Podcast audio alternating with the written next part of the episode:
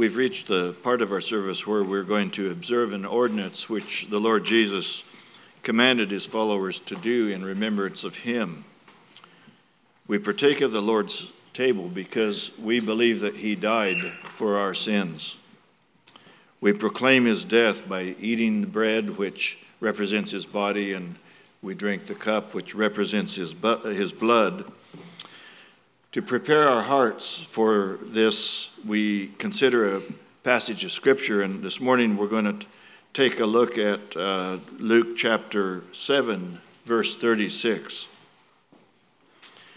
and following. In this passage, Jesus had been invited to the home of a Pharisee by the name of Simon to uh, have a dinner.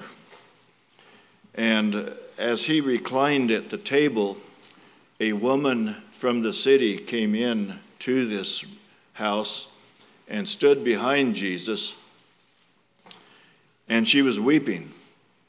And she began to wet his feet with her tears and to dry his feet with her hair.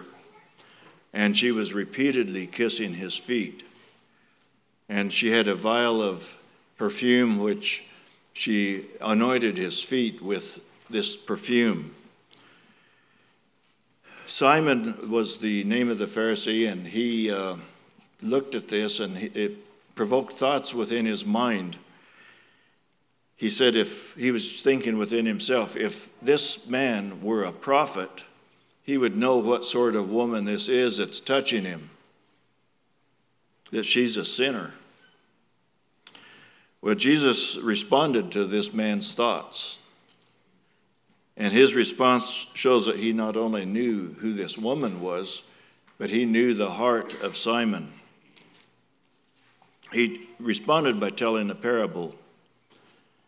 And uh, he talked about a debtor or a moneylender that had two debtors. One debtor owed him 500 denarii, which is about a year and a half wage, and uh, the other one owed him 50, which is about a month and a half wage. They, they, neither one were able to pay back their debt. So the moneylender forgave their debts. And Jesus asked Simon the question which one of these two debtors will love him the most? And uh, Simon says, Well, I suppose the one that was forgiven the most. And Jesus said, Well, that's the correct answer. And then he called her, his attention to the woman who was there. And he compared and contrasted the reception that she had given him with the reception that Simon had given him. He says, She's been washing my feet with her tears, and you didn't even give me uh, some water to wash my feet. She's repeatedly kissed my feet, and you didn't even give me a kiss when I entered. And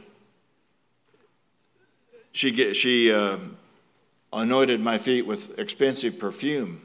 You didn't even anoint my head with oil. This statement must have rocked the thinking of Simon. And Jesus, here's what Jesus said For this reason I say to you that her sins, which are many, have been forgiven. For she loved much, but he who loves little who is forgiven little loves little. Jesus is saying to Simon that the reason this woman has poured out her love on me is because her many sins were forgiven. He's not saying that her great love was the cause of her being forgiven, but that her great love is the evidence that she had been forgiven already. Jesus then said to the woman, Your sins have been forgiven. The point of the parable that Jesus told was that it was the forgiveness of their debt that brought about the love of the debtor for the money lender. So, how did this woman come to be forgiven of her sins? Well, Jesus tells her in verse 50 that your faith has saved you, go in peace. This woman had come to have faith in Jesus her faith resulted in her salvation from sin, and her expressions of love for Jesus were evidence of her saving faith. and her saving faith resulted in the forgiveness of her sins.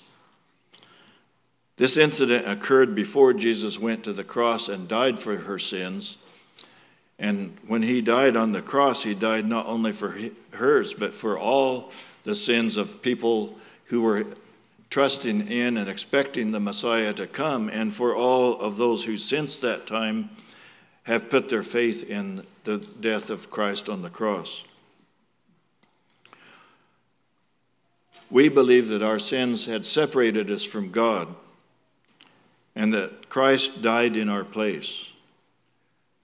And we believe that because of him bringing us to faith in Christ that our sins have been forgiven and that he has reconciled us to God. Peter is writing to the first century Christians and he describes our situation. This lady saw Jesus, she was loved him there, but we do not see him. And Peter says, Though you have not seen him, you love him. Though you do not see him now, but believe in him, you greatly rejoice with joy inexpressible and full of glory, obtaining as the outcome of your faith the salvation of your souls. Christian, as you partake of this Lord's Supper, remember that you are observing the greatest act of love that has ever been done. God sent his Son to be the propitiation for our sins. His death satisfied the righteous wrath of God against our sins. Let the knowledge that your sins have been forgiven promote your love for him. Before you partake, turn from any known sin for which Jesus paid a terrible price.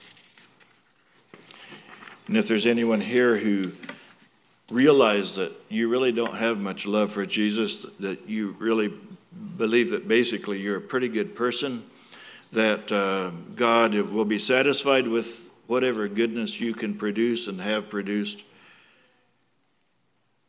Think again. Remember that Jesus suffered separation from the Father when he hung on the cross for sins, not for his own, but for sins of men. Our sins were serious enough to separate us from God forever. That's the reason that Jesus died in this manner. We're by nature dead in sins and trespasses, and apart from the death of Jesus Christ, there is no forgiveness of sins. You must repent and believe in Jesus Christ for your to be forgiven. We urge you to turn to him and to be saved.